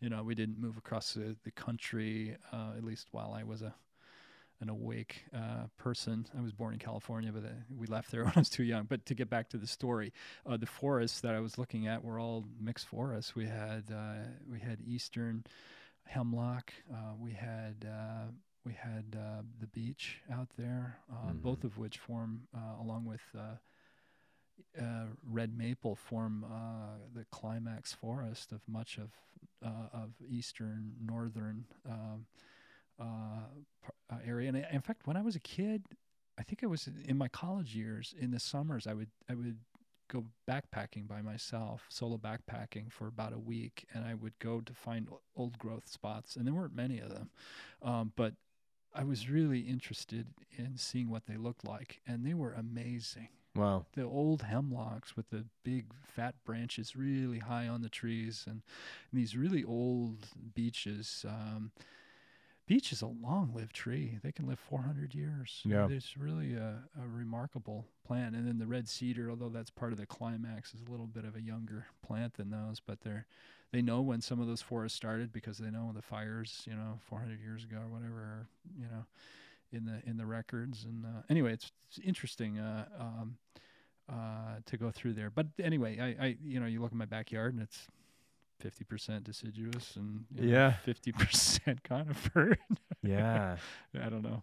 And may- may- I don't know. Maybe that's what uh, what made me lean in the direction of Suzuki because he had not quite that percentage, but he had maybe twenty five percent uh, deciduous. He's very diverse. He's yeah, very yeah, diverse. yeah, I, yeah. I, I feel like for a Japanese bonsai professional of his caliber and skill level Mm. to be able to approach uh, Mhm. such a wide genre of trees with that level is really Mhm. impressive. he he fell in love with a different tree every month, a different species. You know, when something was doing something excited, he would be hopping around, Mm. showing it off, and being excited about it. Did he do a lot of work? Did you see him work a lot, or did he not? I uh yeah was that like sometimes you? sometimes but you know when I was there he was he was starting to um uh to do less and less uh, uh because he was relying on uh, apprentices. And then before I got there there was a well there were two. Amachi was one. And then there was another another guy uh Tabata-san. And Mhm. he uh they were they were both employees. And so when he started to have apprentices he started to work less there. And he would be at clients places working there. So we didn't see him work as much Mm-hmm. um, uh, after a while. Uh, but uh, um, and then he did he did a lot of uh, salesmanship. So he would he would buy not just bonsai but other types of things. He knew the value of things really well, and a big part of his business came from selling things that he had bought at a much lower, lower price and uh, he was just really savvy with that kind of thing he had a Mm. really he was really diversified he owned one of those complexes on the side of a highway where you know there was a restaurant a gas station and a gift store you know they're really popular in japan he owned one of those Oh, point, and, interesting. yeah so he just he he's got his feet in many many different places. Yeah, May- yeah. maybe th- maybe that's why his bonsai garden is so diverse. I don't know. Yeah, yeah, that's Yeah. yeah, that's interesting. How how did um how did you obtain the skills and and sort of or Mhm. learn from Mr. Suzuki? He, how he did would that how did that happen for you? Almost every day, and and we were. Uh, I mean, sometimes he'd be on longer trips, but he was um, uh, occasionally traveling. But he was almost there every day, and and we would be fighting our way through trees, and he would come in and and critique us. Yeah, yeah, and. Uh, he was a little bit of a younger master, so he was only five years older. Is only five years older than me. Uh, so he would give us little lectures, you know, little little conversations. He wouldn't just say do it this way. He would often tell us why, or, Mhm. you know, and and that was really interesting. He was he loved teaching. He was a he was a really avid teacher. Hmm. Um, and that was uh, I didn't expect that. In fact, nobody knew what to expect. I was his first foreign apprentice, and I remember talking about this with Boon. He, he said, "You know, we we don't really know where where we're sending you off to, um, because no no one's got their, uh, their eyes out. Uh, they, they, we don't have a, a fly on the wall there. Yeah. so Yeah. it was a big unknown. Yeah. Uh, but as it turned out, he um, he was he was really strict. I mean, he would uh, he he could get pretty flamey, uh, but not in a yelling kind of way. But you could definitely tell when he was pissed off. Yeah. and and uh, as everybody knows, you learn pretty quick when uh, when somebody that you respect and then and I mean you're working with something that's alive, you know you you know screwing something up isn't you know it's not really part of the okay uh, Yeah. thing. Yeah. Not acceptable. Not not quite acceptable. Yeah, yeah. But but but but, but then he would always have uh you, you know at, at some part of the day you know there was a little bit of a lightness to his personality uh, so that it was a very rare day when he was sort of mood, moody the whole day that was Mm. that was pretty rare And and how how how did he set the standard? Because I would say of facilities Yeah. in Japan, his facility is is at the peak of perfection, uh, you know, as close as you can get with living material in Mm. terms of just the the cleanliness of the facilities in Japan isn't expected. But there Right, are is, there are yeah, still levels yeah. to the game Yeah. of that cleanliness, of the guess so. aesthetic of it, of Yeah. the beauty of it, and his is, I would say, very very high.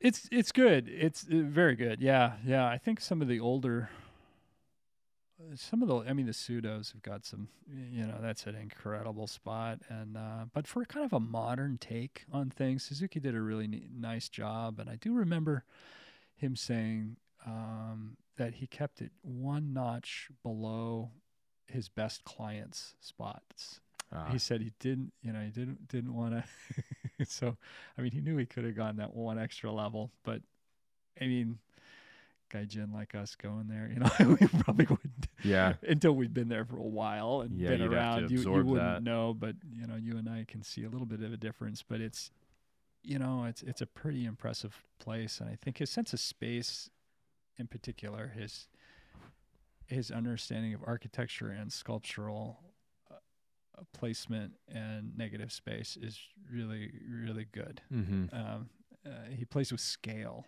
a lot, and, and I know that's kind of popular these days. Um, mm, but he was doing some really fun things.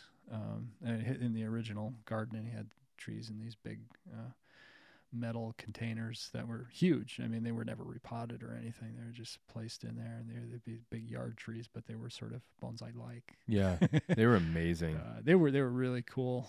They were so cool. Yeah, yeah. getting to see both facilities, getting to see the the Yeah. old Mm-hmm. museum and then getting to see the new facility. That was Right, right. really that was Yeah. really um I'm glad that I had that chance and opportunity I remember you came there. I that came was to see- before. that's right. Your before I started my was it apprenticeship. just before? Was it like a week or two later? it when was did you start? yeah, I started a week after A week two, after. actually 2 weeks after that. Oh, okay. all right. Yeah, But that was the only time that I was there that you visited, right? that's correct. Yeah. yeah, yeah, yeah, yeah. That Yeah. was fun. Yeah, I remember. Yeah, yeah. I remember thinking you had a lot of strength of personality. I remember that. I remember thinking you you you, you had a good chance. I mean, we we hadn't met before. I don't think. No, no. Yeah, I mean no, I I, I mean, knew, I, yeah. I I, mean, knew who you know, were. You didn't have you know how that is. I People come in and they say they're going to do this, and some people are like, eh, I don't know. Yeah, sure. know," And I didn't. I didn't have that feeling with you. I was like, yeah, you know, that one. I was in it and to then win it, man. that was so weird. Later, I don't remember if I ever told you this. We were at the uh, in in Tokyo at the Kokufu show, and we were both there helping our master set things up. And I saw this guy Jin step off a truck and walk up the slope and put his hands behind him and stand there. And I didn't recognize you. Yeah, You had lost so much weight. I did. I did. I lost like uh well, we we I all think I lost close to 30 pounds yeah. in the first Uh, three no, months I, was believe it. there. I, I think I, I've always been so skinny that I gained weight, and it was uh, it was it was a few pounds of muscle mass. yeah. I weighed myself at one point; it was like eight pounds, but I still was skinny. I mean, I was. Yeah. yeah, uh, we were all skinny over there. I, I I'm not going to say who this was, but there was one person who followed me, uh, another foreign apprentice who was so hungry all the time. He he was super skinny and he was uh, like an athlete, and he he was uh, eating some of the food that the other apprentices threw away. Oh wow. Going through the garbage. It's like, Yeah. there was all kinds of shit in there. I mean, there was no, I won't tell you who that was. And he was just. It was just yeah, just yeah. He was so it. hungry. I mean, when you're was- hungry, you're dumpster diving, and that's essentially what he was I- doing. and I, I probably would have been doing it too. I didn't need as much fuel as as he did, but he Gotta do was. what you gotta do. He was an athlete. I mean, this guy was. Yeah. Well that I mean eh, Mr. Kimura always said an apprentice should always be slightly hungry. Ugh. That, that, that, was, that was what he abided Oh by. my gosh! Is that was his I would have mentality. lost more weight at your place, definitely. Yeah, well, he stuck me in the smallest spot in the workshop, Damn. which was right next to him, and he said, "You have Ouch. to work there until you shrink." you know, but I mean, I, I started in the middle of August. I'd never lived in Oh, a place no. with that kind of heat Oh, and no. humidity. Oh, Thirty pounds. I I I, I don't think I've ever out, right? reacquired the water. you know, like content in my body. I felt it like it was like Georgia. Yeah. I mean, even up in in Nagano, Prefecture, it was crazy. Was it humid up there? It was terribly humid. Yeah, yeah. Japan is another level. It was that terrible. Kind of, it was and really the first gnarly. full, well, the first summer I was there, we had four times the usual number of typhoons, and it was oh Yeah. it was a horrible year. Yep. yeah. Did you did you do all the tying down thing and the relocating and the Yeah. that was a disaster. The typhoons, boy, that wiped you out. And then you couldn't sleep because everything was slamming around at night. It was like, oh, you, you'd lose three days. I Well, mean, we just- we couldn't sleep because we were expected to be there. Ah, yeah. So we had to be at the garden during the typhoons. But then you know Yeah. you guys prepared well for snow because you obviously got so much more snow. But when it Yeah. snowed, we had to be up in the middle of the night at the garden Yeah. Yeah. dusting off the trees and stuff. And Yes. snow was way worse than typhoons. Oh, really? because then we had to come and shovel and sweep and deal with all of Oh that my to make gosh. it presentable. It was it was not it was not No a place kidding. that existed with snow through the winter at Oh. Mr. Kimura's, so it was looked at as a bother, and the apprentices were to get rid of the bother. Yeah, Oh, so see. so we Oh. snow was really complex for us. Oh, man. Yeah, I bet. Jeez. Yeah, that would, you'd lose a lot of sleep there. a lot of sleep, Yeah. a lot of sleep. Spent a lot of nights at the physical facility, which was not comfortable or Oh warm or cozy. Oh my gosh, oh my gosh. Boy, But- we're telling a lot of stories here, and I'll tell you one more. In Suzuki's early years, uh, he had a greenhouse collapse. Oh wow. Yeah, th- I think they didn't have some of the struts. But you know, when you have wind and whatnot, if you don't have physical, I mean, the cables will do part of it, but if you have wind and then snow hits one side of the greenhouse, it can still crush. Oh, absolutely. And uh, and so he had a whole bunch of trees that for the last ten years he had been working back crowns that were crushed, and I mean it was just you know ume that were just destroyed. it Mhm. was really, really a um, uh, some of them he hadn't worked on in ten years. He was just you know still heartbroken. And yeah. yeah, it's it's rough. Um, all of us have a story like this. Something I something tell has you what. It's just you what, ca- ca- catastrophic, yes, catastrophic, and potentially a turning point. Either yes, you're going to persevere or you're going to go a yeah, different or you're direction. Gonna go to the nth level, and Yep. you'll- that will not happen again. yeah, Yeah, yeah. I think yeah. bonsai is such a uh, Yeah. is such a test of your perseverance as a yeah. as a person who wishes to engage with this relationship of tiny trees. And it sounds so ridiculous, Yeah. You know, to have a relationship with a tree. No, but it's a real accurate. Uh, It is. It just is. the It's a part of what we do. it. Yeah, sure. And I'm sure all the hobbyists that are listening to this, uh, or all, uh, many of them, uh, you know, have the same uh, feelings. Uh, Yeah. In fact, you and I were talking a little earlier about how hobbyists, uh, you know, they take this really seriously. This is. I'm sometimes amazed at some of the conversations that I get involved with. Um, you know, they're just uh, these uh, red hot questions, and, Yeah. and and I realize these things have been bouncing around in their heads for a long time. And this is, uh, I mean, we all take our hobbies crazy serious. I mean, you know, embarrassingly, I I'm, I'm a really serious birder, and I have a a scope and a and a tripod. Well, my birding tripod is a hell of a lot better than the one I have in the studio. for- Right. you know, I'm like, wait a minute. You know, I'm a- I'm a So, yeah, This year, professional, this but is my- yeah. changing. you know, is what I realized. It's like, yeah, all right, we gotta. uh, anyway. no, I I mean, sometimes there's a performance difference, but sometimes it's just simply a price difference, which is off the charts. You're like, yeah, what, what is going on here? Yep. But we all take our hobbies, you know, really, really seriously. They're like, they're like our our uh, our little child uh, mentality. You know, we really kind of uh, coddle. yeah, yes, absolutely. Because all they're because so valued, Yeah. right? Like it's your Well, yeah, it's your hobby. It's something that you're choosing to do, allocate resources towards, use your precious time right to right. do. It clearly is giving you something back like that. Right, right. and we don't give up either in hard times. And uh, I mean, I was amazed actually during the the recession, you know, ten years ago. You know, clients were just so loyal. We, they, we had to keep things going. We had, to, you know, it was just, and I kept hearing this story about other other kinds of hobbies, and people would, you know, they'd give up on their their vacations, but they didn't give up on their their hobbies. They Yeah. kept those going. It was Yeah. really, it was do, interesting stories. Hmm. Uh, yeah. Yeah, bonsai is a. I- I I mean, in hobbies in general, and you and I were talking about how Yeah. serious some people take it, and and being professionals. I don't Yeah. know. I don't know if it rounds the corners of our of our sensation towards bonsai because I definitely don't feel. I mean, I love bonsai more today than I ever have. Yeah. Uh, yeah. I, I, I truly do, and that, I, that's Yeah. with the utmost sincerity that I can Yeah. say that. Um, great to hear. but I almost feel like it allows it to be a little bit less serious sometimes. It does, and that's what we were talking about earlier. Right. It's like we spend so much time, you know, just kind of picking up leaves, and you know, and also I think a lot, you know, and, and yeah, just around the corners, as you say, and and and and uh, and there's maybe a, I don't know, um, I wouldn't say a more gentle approach, but there's there's something else there, and maybe, you know, I actually I think a lot of it is because we've you know, I've wrestled with these the big questions lo- long ago, Mhm. uh, and I remember in ceramics it was this way that we had the uh, some huge questions. You know, uh, especially the potters had a horrible time. Actually, you know, is is is uh, is are, are pots for the table art? You know, and they all Right. everybody wanted to be an artist, and they struggled and struggled with this question and. And you know, at the end of the day, bonsai's bonsai. You know, name something else that does anything like bonsai.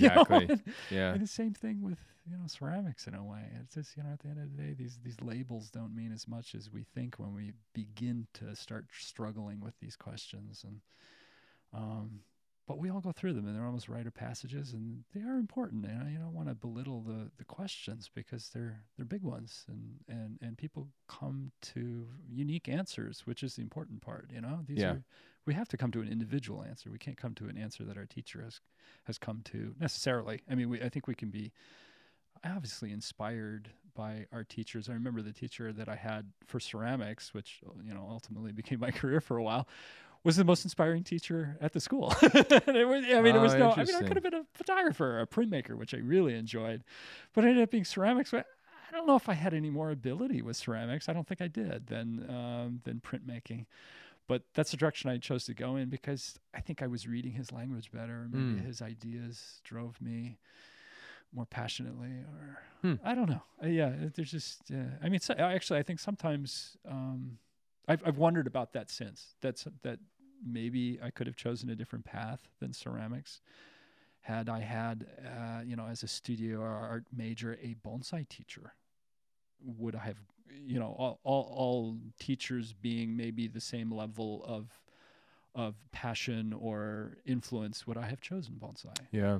or anyway I, I just kind of ponder those Yeah. ponder those questions and really the utility of being too inspiring um, to teacher to to my students hmm I uh, I wonder about that. Not that I have really probably any uh, uh, any risk there, but bet Because your I definitely was no Bob otherwise. Pileski. I don't know if Bob Pileski is listening to this, but he was very inspiring to me as my ceramics teacher. That's, um, But maybe you needed the Hmm. experience of the ceramic body not giving you what you needed to recognize that bonsai Yeah. did give that to you know it's like yeah, who, there you go. who knows there's so many ways to look yeah. at it it probably worked Right. out exactly as it needed to Well, yeah, probably And that's like any relationship, right? You- Sure. You, get you get en- entangled with with uh, with any kind of relationship, and and and uh, you know usually we try and push it in one direction or another. Oh, I want a friendship, or oh, I want a relationship, or Mhm.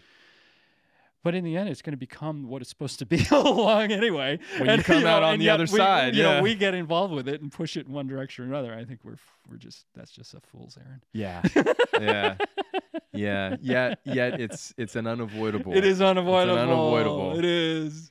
well i mean that kind of it, it this is so when we first started talking one of the things that came up to me is now you've been doing bonsai professionally in north america independent of your apprenticeship for 12 or 13 do you need some water you want me to fill Got you up little- there Got a little coffee here, which I haven't had in three years. We were just talking about this. I'm going to be up till like three o'clock in the Yeah. morning. It's Yeah, me too. It's had that Six impact. hours past my bedtime, yeah so it'll be fun. well I'm going to be calling you tonight. Yeah, yeah, right. Right. 3 a.m. You please do. God Please damn do. it, Ryan. Why did I say yes to I'll let Teddy your talk to coffee? you. I'll let Teddy talk to you. Uh, no, I was thinking about this in terms of okay, so you go to Japan and and and there is this tradition and and you do have I I really like the artist statement uh, correlation that you kind of drew where it's like they're functioning off of a very similar artist statement and then coming back you had a relationship with the ceramic body that was conflicted to a degree. I would say I would say it quantifies as a divorce. and and you're also culturally grew up in this inquisitive environment and a free environment of, of North Yeah. America with Mhm. uh, Mm. y- you know definitely highly educated influential people around you and and so you've explored do you ever look back on the stuff that you learned in Japan and think boy I don't I think that tradition was a negative or maybe Mm. Im- impacted that or was detrimental to its growth or evolution Oh yeah. yeah, that's really that's an interesting thought that, you know, tradition itself is maybe an organism and it and it kind of delays or or uh, whatever its own development, you know. It's Mhm. kind of a a predatory, self-predatory organism. I mean, I it, it's an interesting idea. Um ball I would say more of like ball and chain and I don't know if that's thing. what you were what you're saying. Oh, oh, okay. maybe ball and chain or maybe accepting something that Yeah. because you're you're essentially the way that you quantified tradition was you are really reaping the rewards of the fruits of a lot of brilliant people that have created that tradition. mistakes. Yeah. It's Yeah. a- so it's a double-edged sword right there, right? Y- Yeah, y- yes. Yeah, the, the filtration of this. Yeah.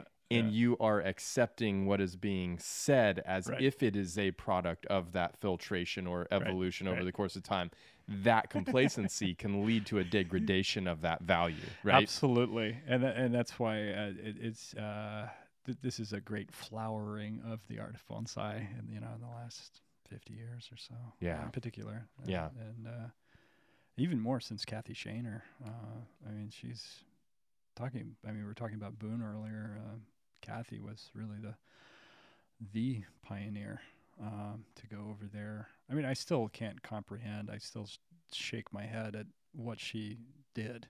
unimaginable It, I can't. I, ca- yeah, I can't. I can't even comprehend it. unimaginable Um, you and I had a hard enough time. Yeah, I think you had a much tougher time than I did. Uh, just different ways right yeah, different, Different ways. different yeah, ways but Kimura was definitely stricter. I mean, he was definitely a more challenging master. Uh, but um, Mitsuya and Kathy, I guess, got along. But then she had, you know, after the workday, she was in the kitchen. Yeah. You know, after their workday, she was still working. Yeah. You know, as an exhausted person trying to fill this other role. I Yeah. mean, it's just, it's astonishing to me what she did. that's astonishing Incredible. and being present in California when she returned or even in the western United States when she returned Yeah. the the adrenaline shot that that gave bonsai particularly northern california where It she was really Yeah, it really Focusing her- energized things. i mean and getting to go yeah.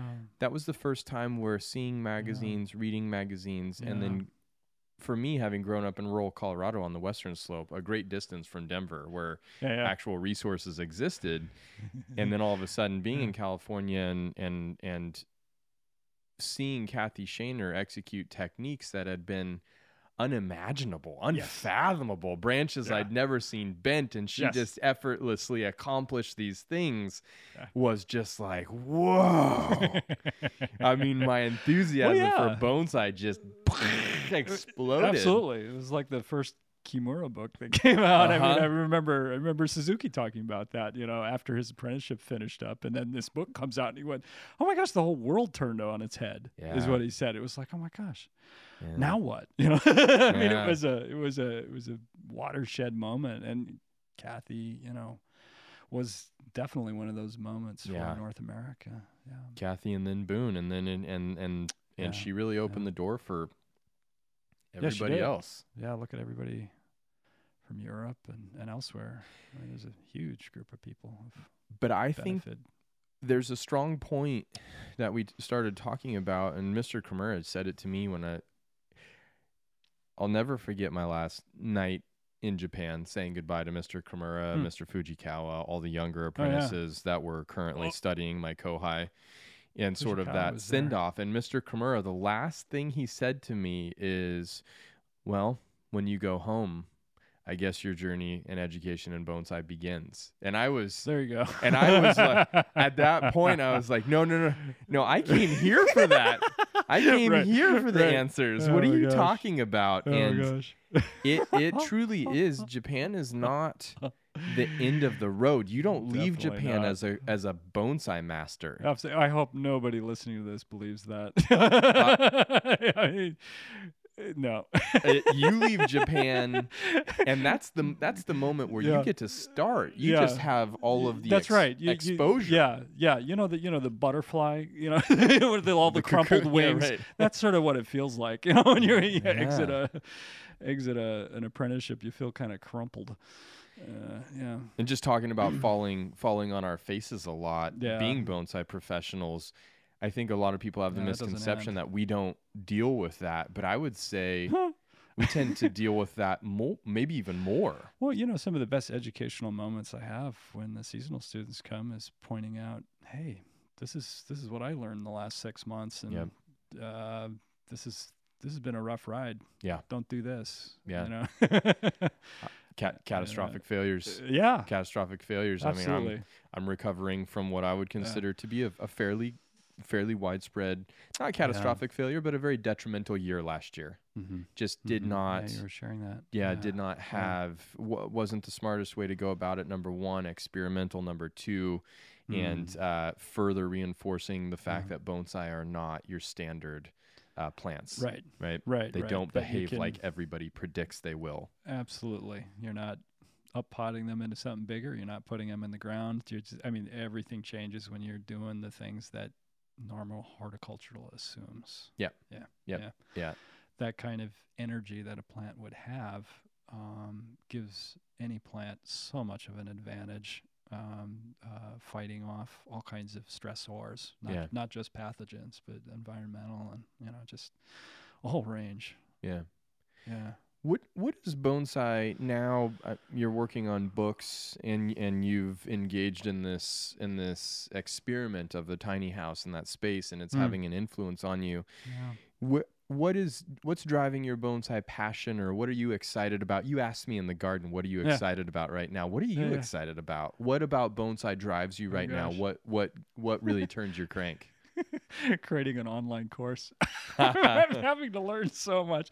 So we were talking earlier. Ryan, you know, started this long ago with the podcast and all the video that uh, that he's done. And uh, uh, like many people right now, I'm doing a big pivot um, because I am not doing um, for at least a, a couple months the uh, the small classes that. Uh, um, that we've been doing for, for many years. Um, uh, anyway, uh, it, it, it's a new way to frame things. And so, in a sense, although I'm learning a whole new language, but I'm also having to frame it differently. So I'm actually learning some things about bon- at least phrasing. You know, how, how how do you present information differently, and then you know you inevitably learn something that way. Mhm. Um, so that that's fun. Uh, I'm really enjoying that. Um, I'm still enjoying uh, working with some of our natives here in the Northwest that I've never used before, uh, or very exclusively. Uh, the yellow cedar uh, I've been playing with uh, that Anton collects up there. By the way, I never knew what what, what yellow cedar, why it was called that. Well, it's the wood.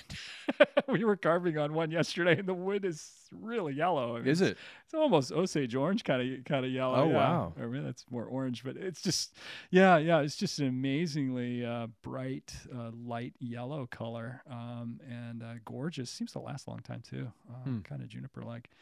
Anyway, playing with that, such a strong tree, and uh, so anyway, it was just we were looking at some of the um, spring growth management that we were doing last year, and the effects of it are coming out now, and it's just just a remarkably strong tree Mm. uh, really interesting plant, um, which, as we were talking about uh, earlier, uh, I guess taxonomists are still wrestling over what genus They this can't make up their freaking mind. The Chamaecyparis thuja cupressus. Like, what's it gonna be? You know? Flip a coin. There's Well, only Let's get there. Yeah. Alaskan Alaskan Yeah, yellow right. cedar is, is the common name, and that's the only consistent. The scientific name is supposed Right. to be what you right. rest- Yeah, exactly. exactly. on, This right? is this is a rarity, you know, where the common name is something you can depend on. Yeah, exactly. It's crazy. Yeah, I haven't worked with Alaskan yellow cedar that much. I've got a eastern white cedar, either. uh, Thuya Yeah. occidentalis, in, yeah. that I was working on Yeah. today. Yeah, And then uh, I really like the western reds. I like Thuja plicata a lot. they it's are it's strong looking. yeah. fun. And that one I haven't worked with. I've worked with the yellow cedar more. they look kind of similar in a lot of ways. The strength and the They do. do. agree? Yeah. Yep. Yeah. The- in mhm, fact, Yeah. Yeah. The only way to tell them apart uh, uh, uh, outside of being very familiar with them is Mhm. is the texture of the needles. Mm. Oh. Because Oh, the. Western will actually has a spike on it that'll catch you as you slide your hand along the needles, and Oh, no the kidding. and the Yeah, yeah, the yeah. Uh, Alaskan yellow doesn't. Yeah. Yeah. I imagine the, the cone would be different, but we don't see that much. So Probably, yeah, yeah. yeah, taxonomically. I Right, think that's what's right, caused all the issue. right, right. Yeah. Struggling over the the coney seed looking pod thing. formation or something right. like that. what is this ball? What uh, what deciduous trees really get you kind of hyped up? What what where? oh man, I do you uh, have favorites? Do you have favorite conifers and oh, deciduous? boy. I know Um, you. I know we we're supposed to like them all. I get that, right?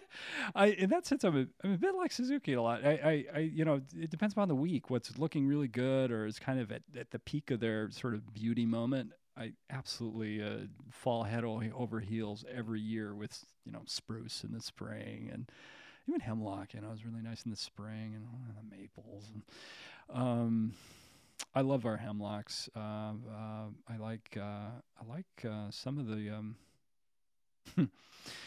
um, I, I do really like uh, our, our some of our native spruces. Uh, I like a lot. Uh, as far as traditional species, I think Ezo spruce is probably probably my, my favorite, along with Japanese maple. Nice. Um, but um, chojubai is fun. It's it's a really playful plant. It's nice to have. It's sort of a counterpoint kind of plant to something that I guess most people would think uh, maybe a little more serious center point. Mhm. But when they get big enough, they can kind of hold their own, Mm. um, and and that's what uh, what I'm working on. I'm trying to grow some really large ones, um, and but that's a long term project. Yeah. Um, but those are some some fun ones. As far as uh, uh, deciduous natives, um, um, I was uh, very blessed to. Be the caretaker of the Ann Spencer red maple, which is one of the nicer uh, bonsai red maples I've ever seen, um, which is doing really well for all of those Ann Spencer fans out there. Yeah. Ann Spencer is one of our Speaking of locals legend. here, yeah, who started from you know two-year-old seedlings and uh, grew things for decades and worked with small plants and just created these these beautiful small plants with no big cuts on them and it just very few people who are willing to spend that much time, even you know myself included. You know, I, I spend some time, but it, I'm always trying to ramp up speed, and whenever I do that, you know, years later, I'm like, you know, especially with deciduous, the slower you go, the better your product, and it's just. Although there, you know, there's some really fun techniques that uh, you know can can certainly uh, and very inventive techniques. You know, speaking of the Japanese, they can definitely go out of the box. There's definitely a few over there that are writing their own scripts and. Uh, and doing some really inventive things, but uh, but anyway, I'm not really answering your question. Well, hang Uh, on, hang on, uh, hang on, because now you now you've taken it to a new uh, place. uh, now we uh, have, uh, uh, okay. Uh, are we speaking Ebihara? Is this who we're speaking of, or are we yeah, speaking of other? definitely other people? Definitely one that's been playing around. Uh, was pretty pretty interesting. Frankenstein. person to watch. Yeah, Frankenstein. really interesting. You were telling me that some of the grafts were failing a while back. Uh, what- what's the latest on those? Not not that they were failing, but um, Ah. that they did need the kind of expertise to care for them and Ah. continue perpetuating their health and strength and distribution of Oh. energy. They needed somebody who could care for them that was as capable of executing it as well as the aftercare of it. Because when you think about it, That's almost like the air layer we're talking about. You know, I mean, Yeah. that's a huge surgery. Yep. You know, Yep. especially for an old plant or a big thick trunk. That's a that's a lot of that's a that's a lot of fluid transfer to change up. to compensate for Yeah, and i think that's what i think that's what the the last that i had heard of some of see. the ebihara f- more frankensteinish you know Maybe at a taking the apex off or- and, yeah. and grafting it Right, lower on the tree to right, cut out a straight section or something Unbelievable work. mm-hmm. Yeah crazy, that crazy, crazy stuff. really heady uh, Truly. physi- physio- physiological horticultural Yeah. execution of things Yeah, Yeah. yeah. Great, great, great braining. very, very good braining excellent braining yeah Yeah. But Um, I, I mean, Ebihara, is Yeah. there anybody else that you're just like that? I mean, I, I lean You know, on he, Mr. he was the last that, that did a big wow for me. I think there's some really great. Um, there is some good work. Um, uh, still sort of within the tradition mostly. Ebihara really took it to another new level, but there are very few people doing work kind of like that. Um, we should ask Andrew Robson. I think he's uh he's um he definitely gets online more than I do and sees Mm. what people are doing more than I do. And of course, Mhm. he's he's super serious about deciduous. I'm curious whether he would have another another few names for us. Um, Yeah. Well, As- not as to put you you on the know, spot, but and we've talked about this. Um, no, that's fine for a few a couple hours here. I'm on the spot, right? uh, but um, as as you know, I can go into these kind of I don't know creative uh, holes where I I don't uh, pay much attention to what's going around me. Some uh, I, they generally come in like two year blocks where I I pretty much shut everything out. And I'm not really, and, and then when I come out of that, I'm really curious what everybody's been doing. Mhm. but and are you working on something when you go into yeah, that? Yeah, yeah. I'm usually working on some kind of um, some kind of a puzzle, you know, that I'm trying to find an answer for. And I used to do this in graduate school too. It's you know, there's nothing new under the sun, um, it w- which is the first lesson that any potter learns. All shapes are, you know, I've been done before, but uh, but but if you find a little line, you know, you can put your fingerprint on it. You know, something that that makes it a little bit yours. But uh, but uh, but when you work with a problem uh, in that field or any kind of uh, yeah well just take take ceramics what i did back then was uh, when i was wrestling with a problem i knew somebody else had you know solved this and we had this huge library there to go look at but but i would i always wait several months to go there and i always wrestle with it first myself and ignore everything else and come up with what i wanted to do and then i would go look at what other people did Mm. and and and then i could make some shifts but then it was still mine Mm-hmm. but I found that I was a little too easily influenced. Mm. I think, and and so I um uh, I just started got into that habit, and I guess I still have that habit. Yeah. That's a lot of discipline. Um, uh, not really. I'm I'm an introvert. I, just uh, going in holes is. Well, I built a tiny home. I mean, Yeah, which is a yeah. great place to invite people. Yeah. but it's uh, yeah. Yeah, I've had friends spend overnights there. I've got I've got this you know this queen size bed in this tiny little place, but I also have a hammock, which uh, which I I'm I'm in there almost every day. It's just uh, and that's the interest. All right, we're really going off on another another tangent here, Beautiful. but but the the uh, the the wonderfully fun thing is is is to give yourselves l- uh, limits, and then try to be just really as creative as you can within certain limits. And that's probably what tradition is. You know, it has these sort of boundaries around it. Uh-huh. And so for a tiny home, you can't get too wide. I mean, I mean, there are sort of road limits, you know, and um, so you, you have some parameters. Uh, you can't get too high, or you're gonna you're gonna clip some lines, uh, taking your Right. tiny home to where it's going to belong and uh, so but you know just where are you going to sleep or where are you going to relax? And it's like well you know one of the things that i did when i when i first moved into the place was i didn't um, i didn't bring anything in for a couple months actually. I didn't i wanted to question chairs. I wanted to question tables. So in other words normal chairs the one that like the one i'm sitting in. I know nobody, nobody can see this but it's got four legs and two armrests and a, Mm. and a, and a back and a seat. And this is what we tr- assume right at least in our uh, in the western world right in japan it's a, often a very different kind of Very kind different. of seat Yeah. um, and what I discovered was uh, that a folding chair, a floor chair, uh, so it's sort of a backrest that you lean against, Yeah. and a folding table made the space that I lived in far more multifaceted. Mhm. And I, I move things around every day, sometimes multiple times a day, but it, it allow, it gives me this like sandbox where I can invent what I'm going to do there. And sometimes it's a little tango dance, or sometimes uh, I string up a hammock and I'm uh, I'm a chimpanzee, and and sometimes I'm laying on the bed. And there are different ways of sitting and and and then uh, and and lying, and and and and your body is far more interested in your surroundings. Uh, Mm.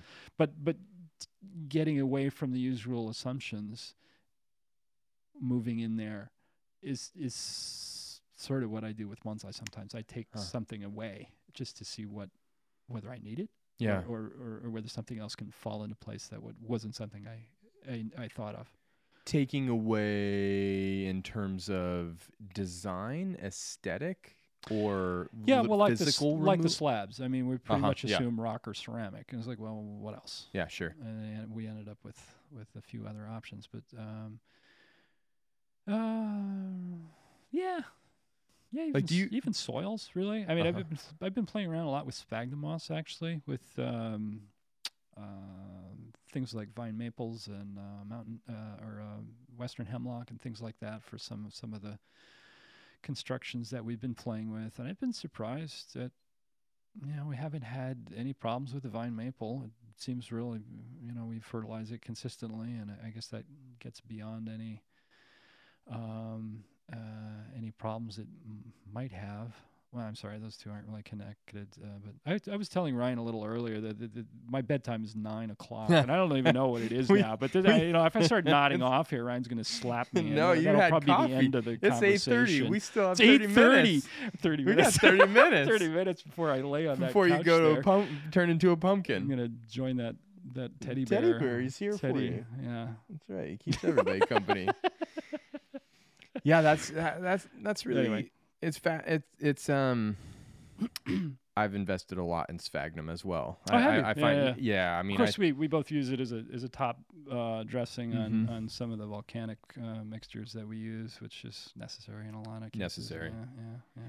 no, but I mean stuff, yeah. retaining and facilitating root growth, planting on stone with sphagnum because I don't have muck. stuff. Yeah, yeah. The Slab retention. is. Uh, I like it. I like something mixed uh, with the sphagnum better than better than the keto. Actually, I, I I'm not I- a fan I of was- keto. I'm not either. I think it, it often can repel water. I mean, I, it's stickier and it. You know, I, I think assembly is pretty Oh, cool. it's with super it, easy to assemble. You just slap But it on there. But then everything is downhill after that. Yeah, everything's I think. downhill. Yeah, yeah. Well, that's interesting. Yeah, we've we haven't talked about this.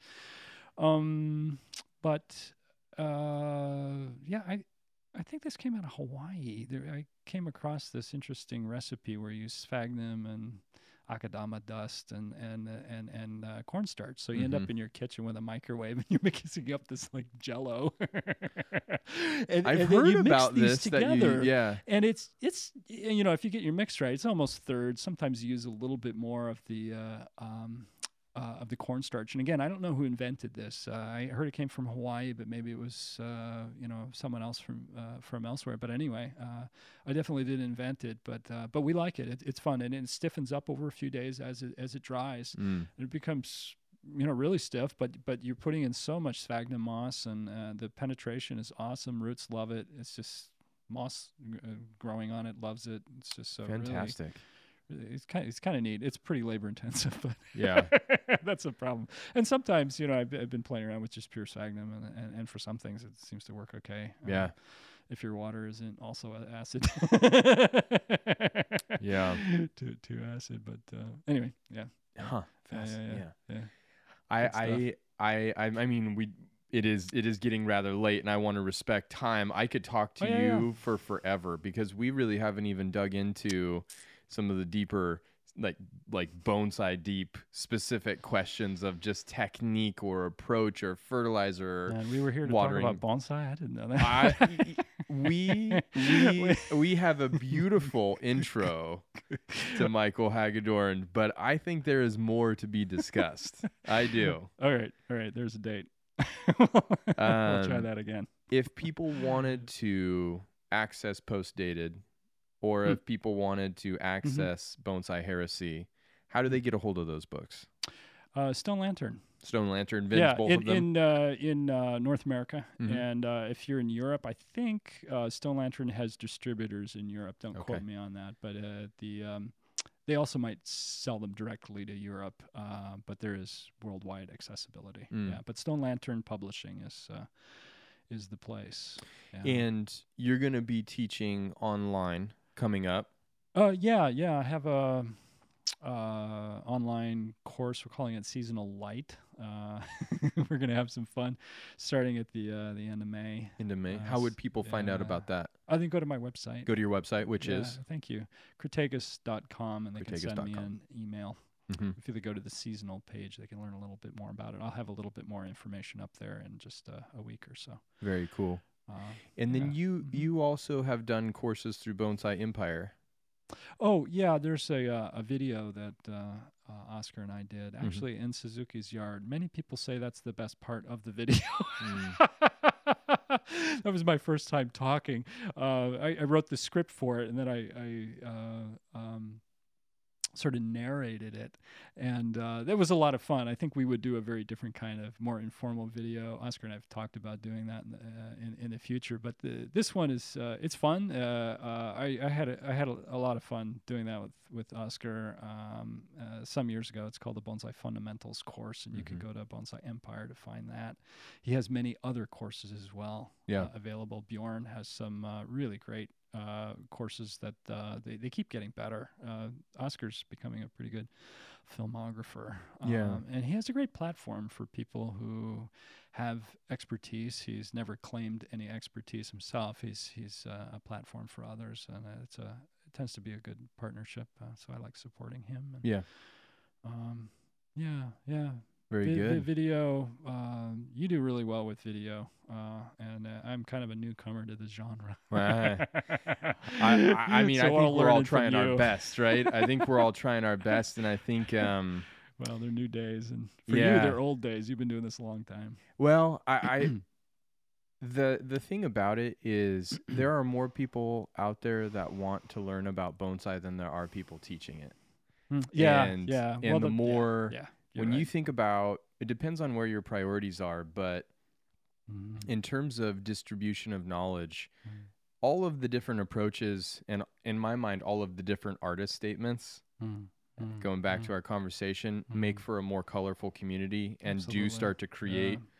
kind of a broader branching of tentacles that can explore Mm. aesthetics in a different way and and and obviously I I asked you a Mhm. very loaded question about tradition potentially being a double-edged sword because I really It is. I, I I have personally that's where my relationship with the tradition of Mhm. Japanese bonsai has taken me is is that Mm. it felt like a little bit of Mhm. a ball and chain yeah, yeah, but I'm also yeah, I'm also I was born and raised in the United States yeah. and yeah. and that's a and I don't to like some degree that's told- a liability. Yeah, you, it- you- it you know, can be. g- g- getting that kind of information, but almost any juicy good thing has is a bit of a double edge to it. Usually, you know. exactly Yeah, exactly there's uh, nothing wrong with it Yeah, I mean, I, jeez, I, I wouldn't want to relive my apprenticeship, but I, I wouldn't want to live life without having that as well. I mean, it's just that, Well uh, put. whatever. well put I wouldn't want to do it again but I wouldn't yeah. want to be without it Right. Yeah, Right. yes. Yeah. right. Oh I can't re- I can't wait to read Bonsai Heresy I'm Right. I'm super pumped I really enjoyed I'm really Postdated. curious to see what you would say. It's actually it's such a technical book that you know one of those books that uh, as soon as you publish it, parts are going to be outdated, and we're going to have you know more con- more informed uh, information out Mhm. there. And uh, this is I, I I think Bonsai Heresy is you know maybe the beginning of a conversation. Def- Mhm. definitely not the end. Very Yeah, cool. yeah. Very cool. Hey, Michael, thanks for making the time to come out, man. I really I appreciate it. I know My you're a busy guy. I know Thank you, kind of you kind of have have life. I'm a busy guy. Look at what you've got going on here. Yeah, yeah. Just it's just Come different on. though, you know? I mean, it, yeah, it- it's different. it, it, it's, it's just different the way that you and I go about things. But I've always been very inspired by your work, uh, highly influenced by your attitude and mentality about bonsai. It, has a, had a significant impression on me. well, thank you. Um, But and and getting to as well. Getting yeah. to join forces, collaborate, or even just bounce ideas off of each other is, is really That's special and really valuable for me. So thank you. Yeah, Yeah. it's great to be here. Thank Very you. good. All right, home in time for bed. Thank you. You all right. promise. Thanks.